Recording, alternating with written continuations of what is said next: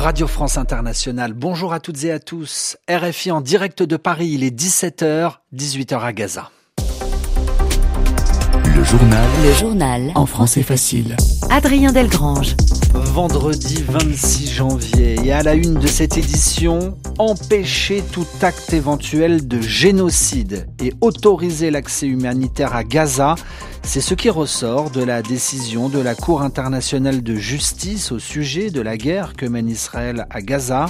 Un verdict historique rendu aujourd'hui par la plus haute juridiction de l'ONU et qui suscite de nombreuses réactions. Nous y revenons largement dès le début de ce journal. L'actualité en France arrivera-t-il à calmer la colère des agriculteurs? Le Premier ministre Gabriel Attal doit faire des annonces d'un moment à l'autre alors qu'une partie du pays est bloquée par des agriculteurs. Leurs tracteurs entravent de nombreuses autoroutes. Et puis, en Australie, ce 26 janvier, le jour de la fête nationale, célébré un peu partout dans le pays, mais pour les aborigènes, les premiers habitants d'Australie, cette journée ravive des douleurs, nous dira Cléa Broderst. Voilà pour les titres, soyez les bienvenus. L'Afrique du Sud salue une victoire décisive après la décision de la Cour internationale de la justice. La CIJ ordonne à Israël de prendre un certain nombre de mesures pour prévenir un génocide à Gaza. L'Afrique du Sud avait porté le dossier devant cette Cour internationale il y a maintenant quelques semaines. Muriel Paradon, bonjour. Bonjour. Depuis quelques heures, le verdict est donc tombé. Quelles sont ces mesures ordonnées par la Cour? Alors d'abord, la Cour internationale de justice ordonne à Israël de prendre toutes les mesures en son pouvoir pour prévenir, pour empêcher des actes de génocide à Gaza, des meurtres notamment. Le tribunal demande aussi à Israël de prévenir et de punir toute incitation à commettre un génocide.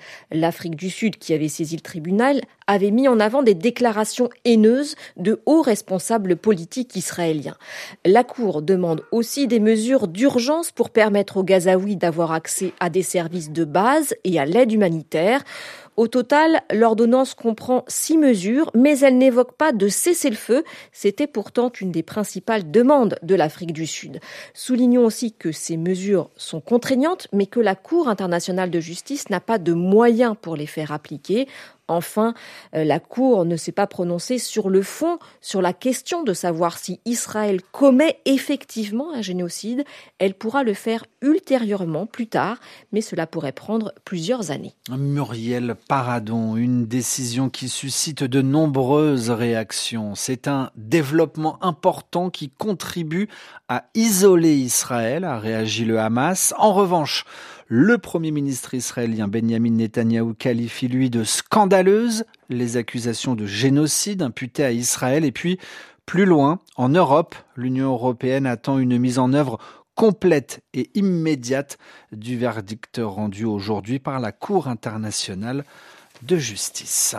L'actualité à présent, en France, où le Premier ministre vient d'arriver sur une exploitation du sud du pays, une exploitation d'agriculteurs, Gabriel Attal doit faire des annonces censées calmer la colère des paysans alors que de nombreuses autoroutes à travers le pays sont bloquées à l'heure actuelle.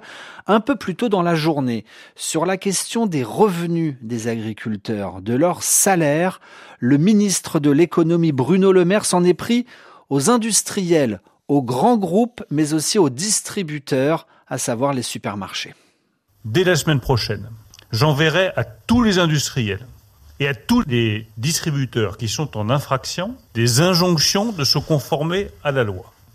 Je serai intraitable sur le respect strict, plein et entier de toutes les dispositions de la loi. Qu'il y ait encore des contrats dans lesquels il n'y a pas de transparence, qu'il y ait encore euh, des accords qui soient conclus sans contrat ou sans clause de révision des prix, c'est totalement inacceptable. Les sanctions tomberont, elles tomberont vite, elles iront jusqu'à 2% du chiffre d'affaires des distributeurs et des industriels qui ne se seraient pas conformés à l'application de cette loi Egalim.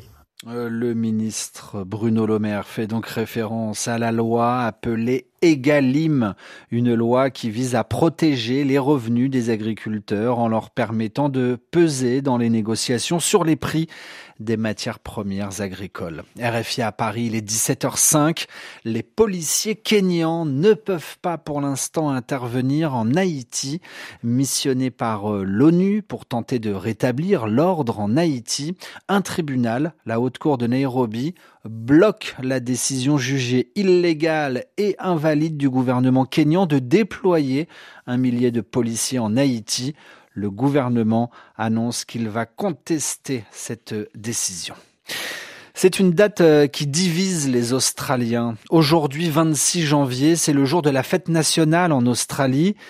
Mais pour les aborigènes, le tout premier peuple ayant vécu sur le territoire australien, cette date du 26 janvier est aussi associée à l'arrivée des premiers colons, les colons britanniques associé également au massacre des peuples aborigènes.